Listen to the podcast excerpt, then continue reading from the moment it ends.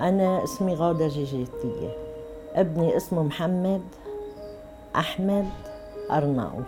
اجت الخدمة من أول فوج، هو كان عمره ثمانية عشر سنة. هالصبي خدم خمس سنين، شو بيكون عمره اثنين وعشرين سنة. اجا من الخدمة خلص، قال يا ماما أنا بدي سافر. قلت له حبيبي وين بدك تسافر؟ قال لي ما بعرف، بدي أصابي حولي، روح على الأردن.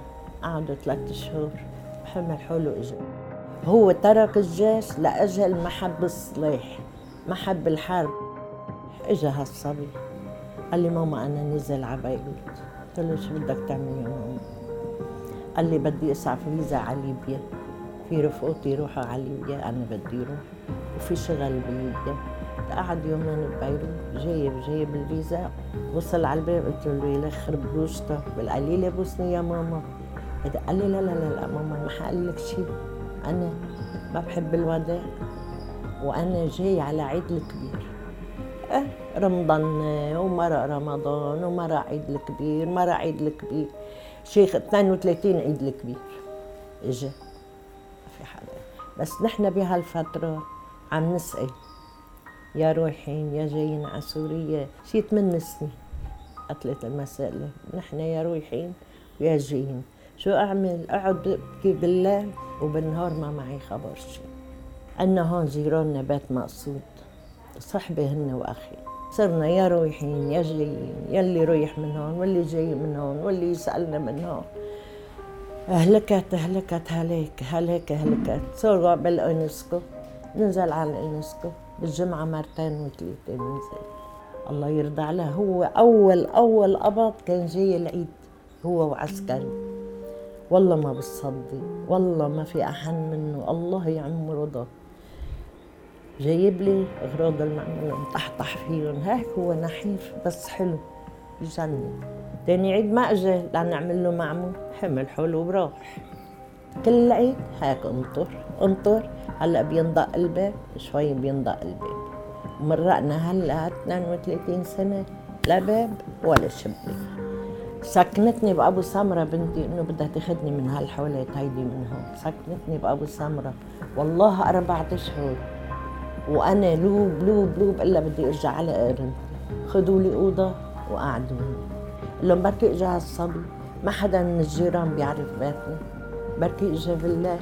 ما بحسد حقا انه ابنه مات ولا توفى، بحسد بس انه في تربه، في تربه تزوره. انا ما في شيء، ما في شيء، ما فيني شوفه. كيف بدي اشوفه؟ ما بعرف. حوملي الصور ومعي هاي صوره صغيره، هيدي هي الوحيده اللي ضلت.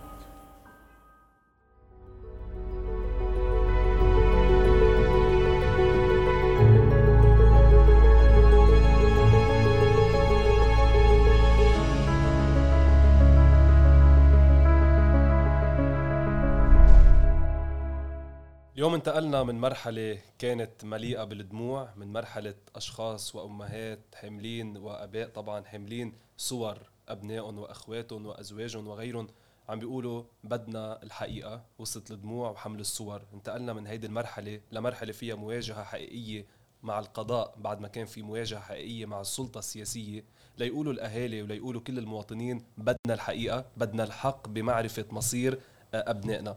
هذه المرحلة الانتقالية ما صارت فجأة، صارت بناء على كتير معطيات وبناء على كتير مسودة قوانين واقتراحات وأيضا مواثيق معينة رسمية وغير رسمية رح نحكي فيهم معك المحامية والناشطة والصحفية، عدة صفات. محامية عظيم بكفي.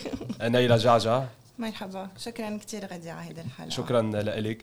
أه بدنا نحكي طبعا عن القانون الأساسي اللي كان مرحلة كتير مهمة عام ألفين وثمانية عشر، القانون الخاص بمعرفة مصير المفقودين والمخفيين قسرا. ولكن بدي بلش معك نحكي بشكل متسلسل كيف بلشت الأمور تاخد مجراها القانوني بعد ما كان في مواجهة مع السلطة السياسية. عام ألفين كان في كمان محطة رئيسية تمثلت بصدور آه ورقة رسمية من صفحتين ونص صح آه من اللجان، حددت مقابر جماعية ولكن ما وصلت كتير لنتيجة. خلينا نحكي شوي عنها.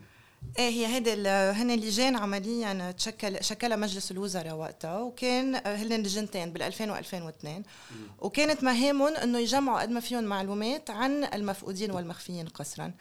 وبالفعل هيدي اللجنة اشتغلت واشتغلت بهمة الأهالي وبهمة حقوقيين وناشطين بمجال حقوق الإنسان، إنما للأسف نتيجتها بتشبه شوي البيانات الوزارية عنا، يعني بيخبرونا كل المصايب بس مش واضح كيف أو ما في إرادة إنه عن جد كيف بدها تنحل. فللأسف يمكن أول ما تشكلت هاللجان كانت أمل عند الأهالي، وأصلاً هذا كان من من نتيجة معركة ونضال بلش من ومآسي للأسف بلش من أول الثمانينات لهلأ. كان أول مرة إذا بدك السلطة التنفيذية بتجي بتقول أوكي أنا بدي أخذ على عاتق هذا الموضوع وأقدر واكب هذا الشيء، إنما للأسف التقرير يلي طلع مثل ما قلت حضرتك صفحتين ونص بس بيخبر وين هن المقابر الجماعية، وكلنا بنعرف إنه المقابر الجماعية هن من الناقورة للهرمل يعني. وقالت ذكر منهم أربعة بس صح، في عشرات ما ما ايه ولا ما هو قال انه ذكر ثلاثه ثلاثه ثلاث مواقع م. محدده ببيروت، بس بعدين قال على كامل الاراضي اللبنانيه وكمان بالبحر. آه فايه فهلا لما بيقولوا لك انه نحن بمحل ما عم نمشي ان كان هون او بجنوب او بالشمال ممكن نكون للاسف عم نمشي على رفات وعلى على يعني مأذي كتير هيدا الشيء.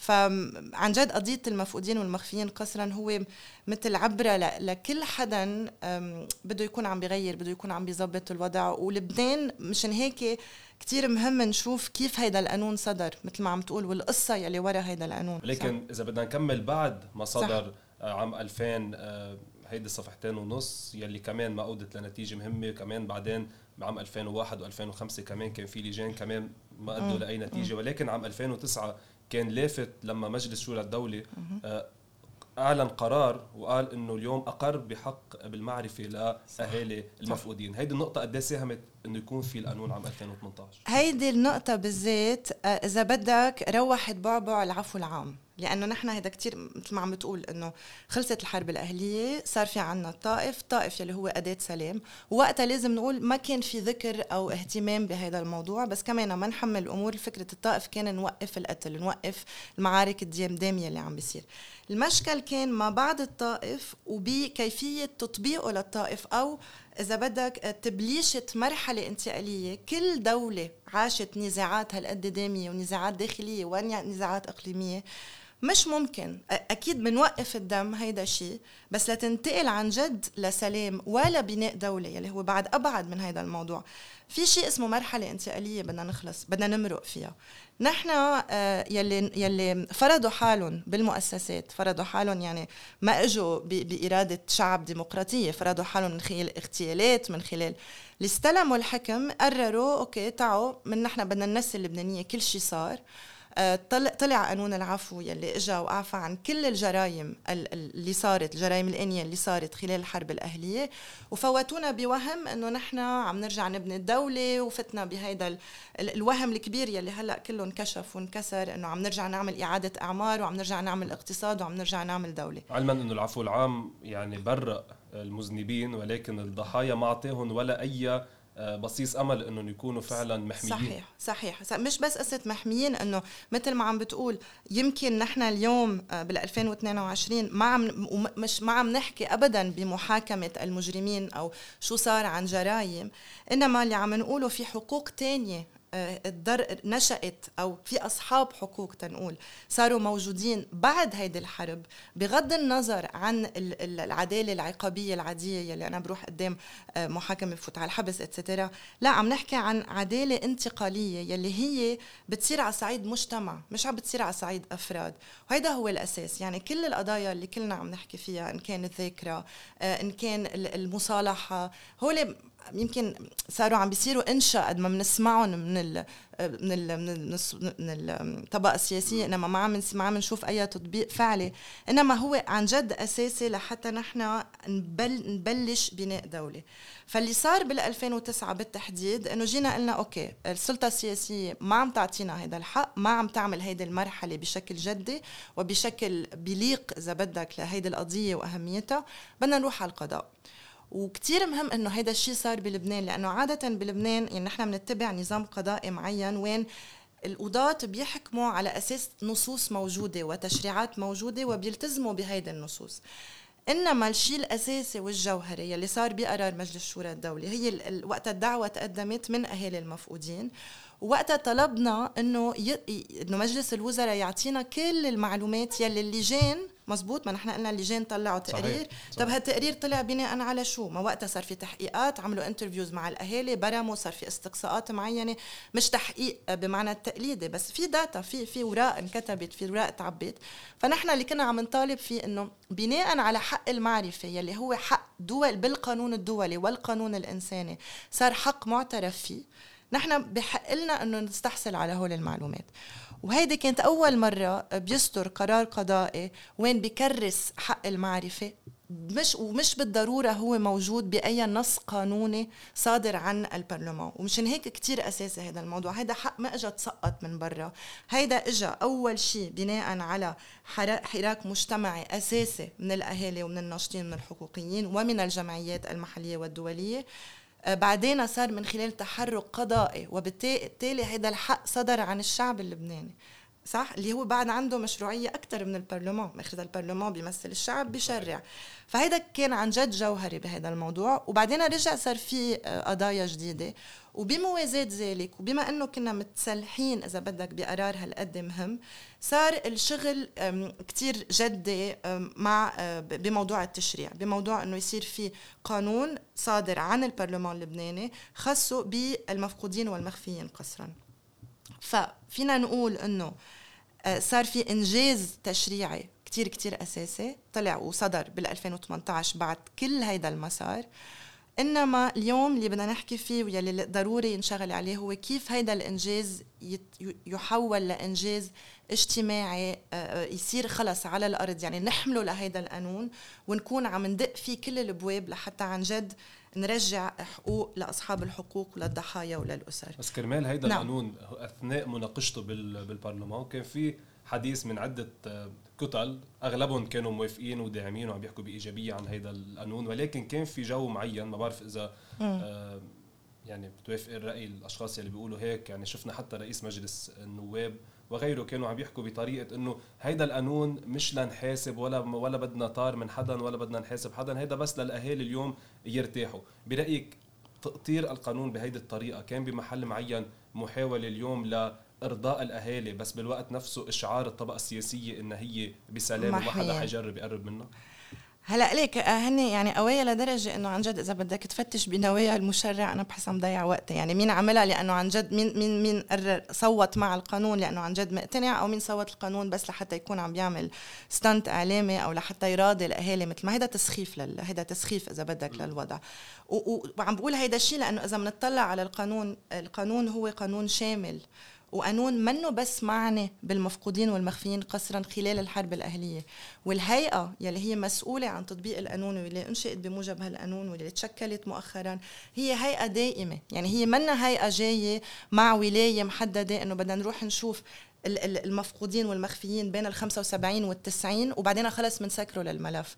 وهلأ إذا بدك حنحكي عن شو أهمية هذا القانون بسياق اليوم. يعني هو مزبوط نحن هذا القانون نحكي عنه كمن أداة أساسية لبناء الذاكرة ولحفظ الذاكرة ولا كمان التعويض عن الضحايا، بس اليوم للأسف وهي بذات الوقت فرصة للأهالي، هذا القانون عم بيثبت أنه نحن عايزين هيك هيئة بعد أكتر للأسف من مرحلة الحرب الأهلية. ليش؟ حنحكي فيها. يعني هلأ إذا بدك نحكي عن موضوع المرفأ اليوم شو عم بيصير بالمرفأ، عن موضوع الكوارث اللي ممكن يتعرض لها بلد مثل لبنان إن كان بالناحية الإقليمية والناحية الداخلية.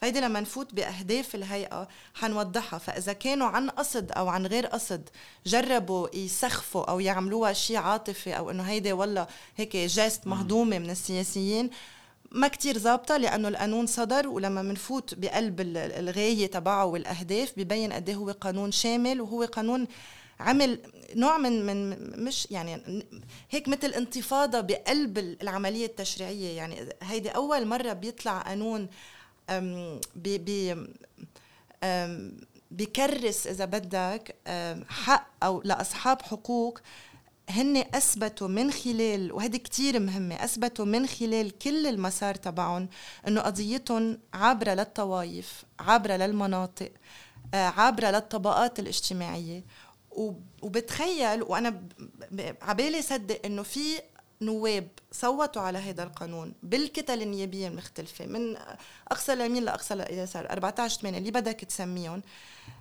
مقتنعين أنه هيدا قانون بحاجة لإله بهيدا البلد, بحاجة لإله ببلد عم بيتعرض للأسف بشكل يومي وبشكل دائم لكوارث ولمشاكل ولنزاعات. وهون يعني إذا بدنا نحكي عن المرفأ هو كان من أهم الأمور يلي صارت يلي بيبين هيدي الهيئة قد هي هيئة مهمة, لأنه هيدي الهيئة غايتها وهدفها أنه تفتش عن كل شخص مفقود أو مخفي قسرا. وواضح كتير بيقولوا بناء نتيجة نزاع نزاع مسلح دولي أو غير دولي أو خطف أو كارثة أو أي سبب آخر. وقت انعمل هذا القانون وتم مناقشته داخل البرلمان كان في كمان نواب قالوا إنه هذا الموضوع غير مقبول لأنه مثل كأنه عم نرجع ننكش قبور الحرب الأهلية, وصاروا يحكوا إنه الحديث بهذا القانون هو فعلا إعادة خطر الحرب الأهلية. هيدي النمطية بالتفكير أو هيدا النموذج من النواب أو أي سياسة بالبلد كيف فعلا قدروا اليوم الأهالي والمواطنين إنه يتصدوا لهيدي النمطية بالكلام لحتى فعلا قدروا يثبتوا حقهم اليوم بالمعرفة. أول شيء قدروا الأهالي وعن جد يعني هيدا فينا أتخيل قد ايه كان تحدي مخيف إنه يحافظوا على قضيتهم من أي محاولة تسييس أو تطييفة بين الطوائف أو بين المناطق أو بين الأحزاب. وعن جد ما بعرف كيف عملوها, يعني عن جد مش هيك بقولك هيدا لازم يندرس هيدا هيدا التحرك. يمكن الإصرار لأنه عادة الأشخاص بيتعبوا بعد سنة سنتين ثلاثة. شفنا الأهالي إنه على مدى سنوات طويلة جدا ما تعبوا ما سكتوا, يمكن كمان المثابرة والإصرار. أكيد أكيد هيدا الشيء كتير أساسي, بس بلبنان كل شيء بيتسيس. يعني يلي فايد الأهالي بهيدا المحل إنه ما في حدا من الأحزاب يلي بعدها حالياً موجودة للأسف وكان فرصة منيحة ما كان مشارك بهذا الموضوع. فأنت عملياً لما عم تروح عم تحكي مع حزب مش ما كان ممكن تجي تستعمل كتجيش ضد حزب تاني, وهيدا الشيء يلي الأهالي كتير عرفوا يحافظوا عليه بكل المسار تبعهم. يعني ما بتحسن ولا مرة ساوموا على ولا شيء, ما في ما في لحظة إلا ما استعملوها لحتى يرجعوا يحكوا بقضيتهم. الخيمة يلي عشرات سنين كانت موجودة, الأشخاص يلي, يلي للأسف عم نبلش نفقدهم واحد ورا التاني, ما, ما في نهار ما تركوا هيدي القضية. الموضوع التاني يلي هو كتير أساسي التحركات, حتى يمكن لو ما كان عن وعي كانت تحركات مدروسة واستراتيجية. يعني لا لا ما كنا عم نساوم عن جوهر الحق, بس كل الوقت الأهالي والأشخاص والجهات اللي كانت عم تشتغل معهم والجمعيات كانوا واعيين لحساسية هذا الموضوع, وخصوصا بما يخص المقابر الجماعية أو بالأحرى هن شغلتين, موضوع نبش المقابر الجماعية وموضوع الأحكام يلي ممكن تصير إذا تخالف أو إذا صار في مخالفة للقانون يلي صدر بالألفين وثمانية عشر.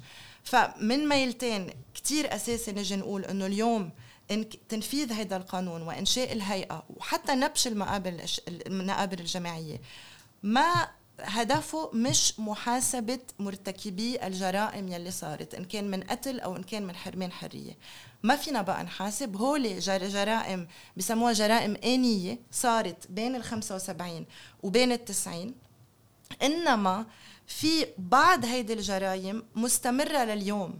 هيدي أنا يلي ممكن أكون عم بعاقب عليها, وهيدا الشي كتير أساسي نفسره ونوعي ونوعي كل المجتمع اللبناني عليه. لأن أنا كتير بفهم إنه اليوم يعني شو شو بدك تعمل, بتفوت ما في عيال إخوة قتلوا بعض, يعني كيف هيدا الشي بدك تكون عم بتطبقه؟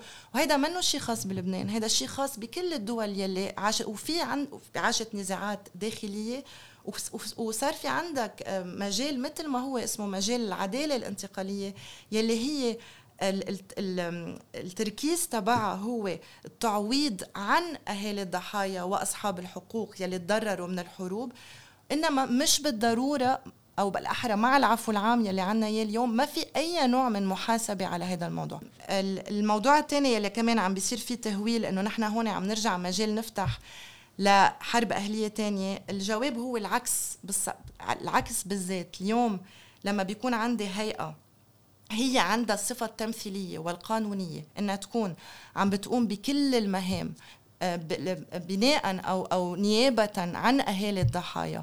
لما بيكون في عندي أي شخص مفقود أو مخفي قسرا، وبرجع بقول مش بالضرورة بس نتيجة حرب، نتيجة كارثة. اليوم إذا صار في كارثة طبيعية بالبلد وفي أشخاص انفقدوا من هيدي الكارثة، هيدي الهيئة بالمبدأ حسب هيدا القانون حيكون عندها الموارد التقنية والبشرية اللازمة إنها تكون عم بتشيل هالعبء عن أهالي الضحايا، وهي يكون, يكون عندها صلاحيات رسمية لحتى تقوم بكل هيدا العمل.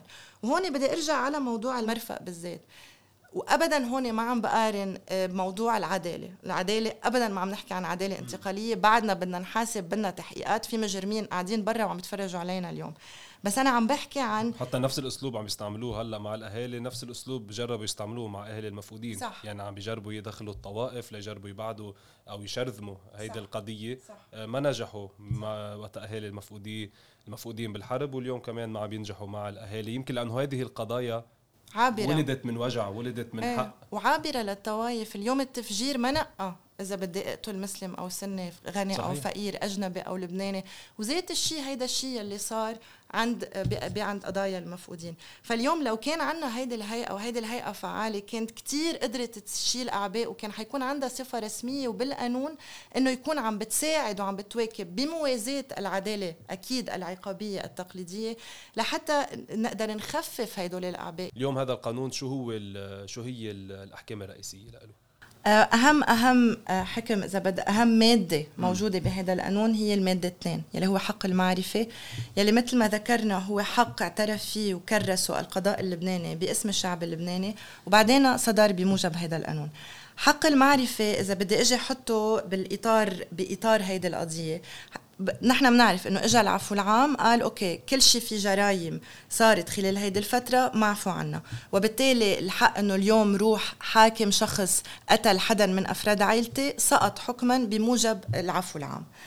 وكمان إذا إذا بتتذكر بال بالثمانينات وقتها صدر قوانين عن الدولة اللبنانية يلي هي بتشبه إذا بدك منطق الأمن منطق العفو العام، إنه خلص أنا هيدي كل القصة بدي شيلها عن ظهري، ما بدي يكون عم بوجع بوجع راسي فيها.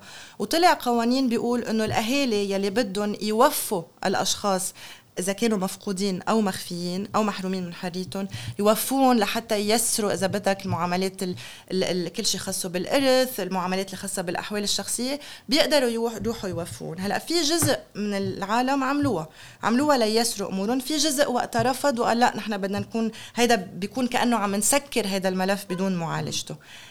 إجا هيدا القانون بغض النظر عن العفو العام وبغض النظر عن الأشخاص يلي طب يلي التزموا أو راحوا وفوا الأشخاص مفقودين، عم بيجي بيقول إنه في حق ثالث أنا اليوم اعترفت فيه وكرسته، يلي هو إنه الأهالي والأسر يعرفوا مصير أحبائهم. وهيدا هو الحق يلي لا العفو العام بيشمله ولا إذا أنا وفيت حدا من أفراد عائلتي بيشمله، وهيدا حق يلي خصه بالحاضر وبالمستقبل. فهيدا إذا بدك من أحكام الجوهرية يلي صدرت بقانون مية وخمسة ألفين وثمانية عشر.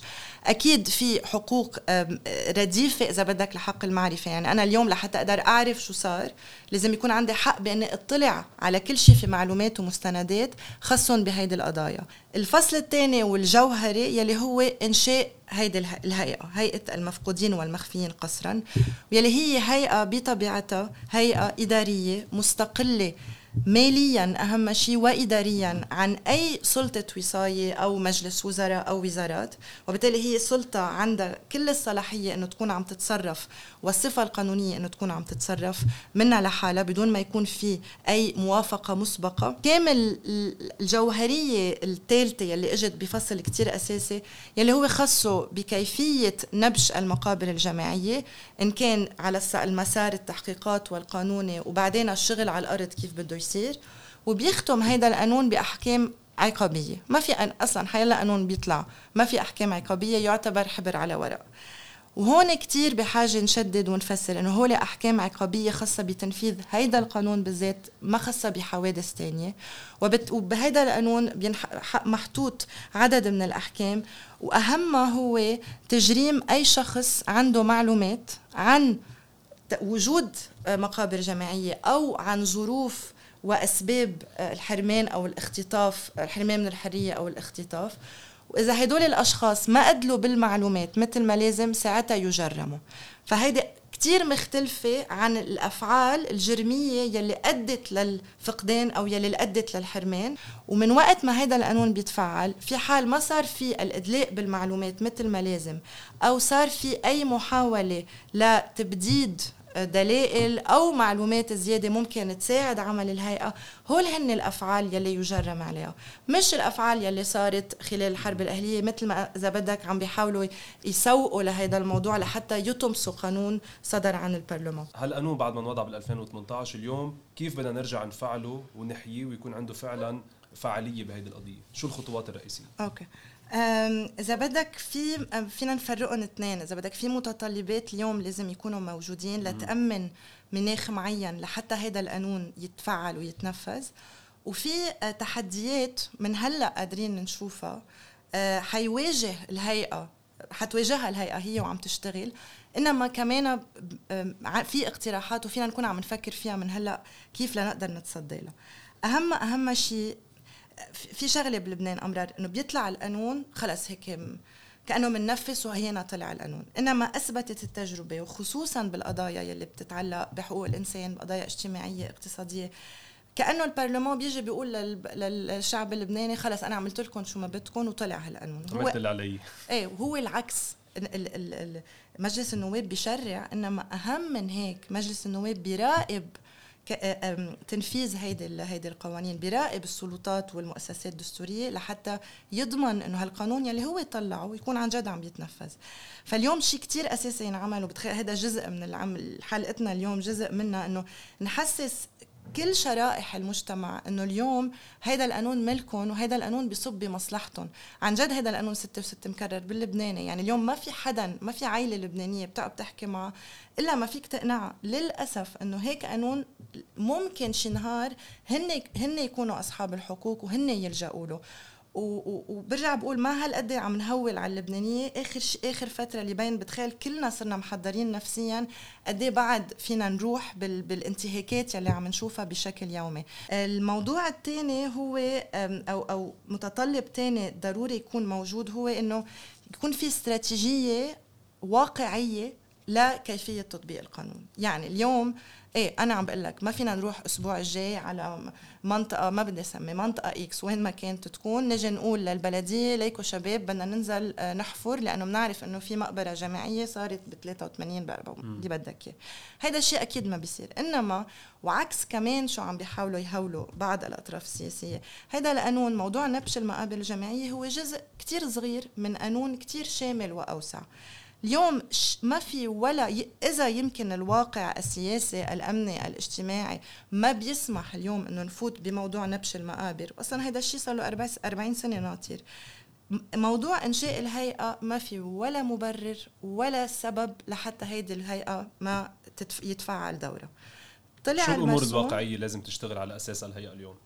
الهيئة فيها تكون عم تشتغل على أول أول موضوع هي إنه آه يكون عند الموارد. م. أوكي، إن كان الموارد البشرية التقنية والموارد المالية. فأول شيء اليوم مطالبة بالحكومة إنه يصير في عنا رصد اعتمادات بالموازنة لهيدي الهيئة، للأسف بعدها مش موجودة منا موجودة بالموازنة اليوم. الموضوع الثاني هو إنه تبلش تنظم حالها وتبلش تشتغل يلي هن الأشخاص الأعضاء اليوم نعرف إنه بلشوا بلشوا يعملوا هيدا الشيء قبل حتى ما يصدر أي مخصصات أو أي موارد، حتى مكتب بعد لليوم ما عندهم ما عندهم ما عندهم محل يلتقوا. الموضوع الثاني يلي ممكن ينشغل عليه هو وهيدا هيدا هي الأساس إنه هيدا الهيئة يصير في ثقة عند المجتمع إنه هيدا الهيئة موجودة لتحل قضية إنسانية مش أكتر. وهي وهيدا الموضوع يلي ضروري ينشغل عليه مع شرائح متعددة، أهم الأهم المجتمعات المحلية لأنه آخرتها الشغل حيصير على الأرض منه شغل نظري. وكتير أساسي إنه الفئة الشبابية فئة الشباب، يعني هون عم بحكي من الخمسة عشر وطلوع، يكونوا على دراية عن أهمية هيدي الهيئة، لأنه يمكن إذا عم نحكي كنا عن مفقودين والمخفيين بالحرب الأهلية، الجيل الشباب اليوم يلي عم بيشهدوا بلبنان صار واعي وصار فهمان ومش بحاجة حدا يقنعه إنه هيدي الهيئة ممكن تكون عم بتساعد عم تساعده إله وعم بتساعد المرحلة يلي نحن فاتين عليها اللي هي مرحلة كتير كتير مفصلية. فاللي عم بيجي يقولك إنه أنا ما بقى بدي كنت أحكي بالحرب، وكتير بفهم بفهم عالم يقولوا أنا ما بدي أحكي، ما بدي أتذكر كل هيدا الموضوع، وبالذات شباب يلي عبالهم يطلعوا لقدام ما بقى عبالهم يطلعوا لورا. للأسف ال ال كيف كيف عم بيكانوا عم بي عم بي عم بيبينوا لهم إنه شو يعني تتطلع بالماضي، هو إنه تجي عم يلعبوا على العصب الطائفي، على العصب الأمني. نحن عم نقوله بالعكس، هيدي الهيئة شغلتها إنه تكون عم تخلق مناخ الكل يقدر يكون موجود فيه، ونقدر نتطلع على كيف فينا نبني بالمستقبل دولة عن جد بتتعامل مع الكل بذات الطريقة، مش عم نحكي عن حزب أو عم نحكي عن طائفة أو عم نحكي عن منطقة. فكمان الشغل مع مع الشباب، الشغل مع المجتمعات المحلية، الشغل مع البلدية، وأهم أهم شيء نحضر حالنا تقنياً. وهون فينا نحكي عن تجارب، يعني في قبرص يلي هي بتبعد ثلث ساعة عن لبنان، ويلي هي مرقت بأحداث دامية بين قبرص التركية وقبرص اليونانية بالستينات والسبعينات، يعني عم نحكي عن ذات الفترة الزمنية. هلأ أكيد هناك كان في عامل إقليمي يلي هو الاتحاد الأوروبي يلي فرض إذا بدك أنه يصير في نوع من تواصل بين الطرفين، بس قدروا من عشر سنين لهلأ قدروا يأسسوا لايحة وين محطوط عليها كل المفقودين بعد ما صار في الاستقصاءات اللازمة. وأهم أهم شيء صار في عنا مختبرات ما بيبعدوا ثلث ساعة عن لبنان، وين عندهم كل الموارد والمعرفة التقنية لحتى يقدروا يتعرفوا على الروفات، يتعرفوا على الهويات، على هوية هوية الروفات. فهيدا الشيء كتير أساسي وضروري نكون عم نبني عليه، وهيدا كتير حيخفف إذا بدك الأعباء يلي يلي ممكن تصير على هيدا الهيئة. كيف ممكن نستفيد من هيدا التجربة؟ وقت اللي تبلش ممكن نستعين ممكن نستعين بالخبرات التقنية تبعهم، فيك تبعت موارد بشرية من هون يروحوا يتدربوا عليها، وهيدا الشيء كان عم بيصير. يعني على فترة كل كل هيدا الفترة المعنيين ما كانوا قاعدين.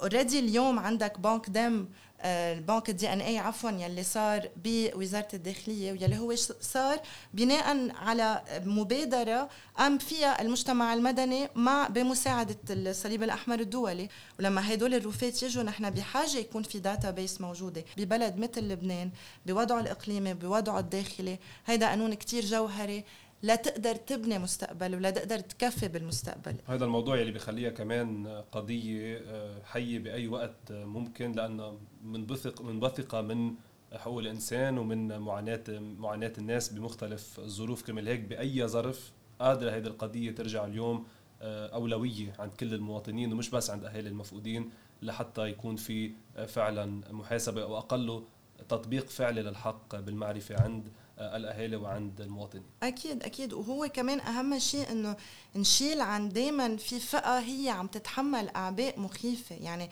الأهالي صار لهم أربعين سنة حاملين هيدا القضية، وصلوا إنه يطلع حكم باسم الشعب اللبناني عم بيكر عم بيعترف وعم بيكرس بحقهم بالمعرفة.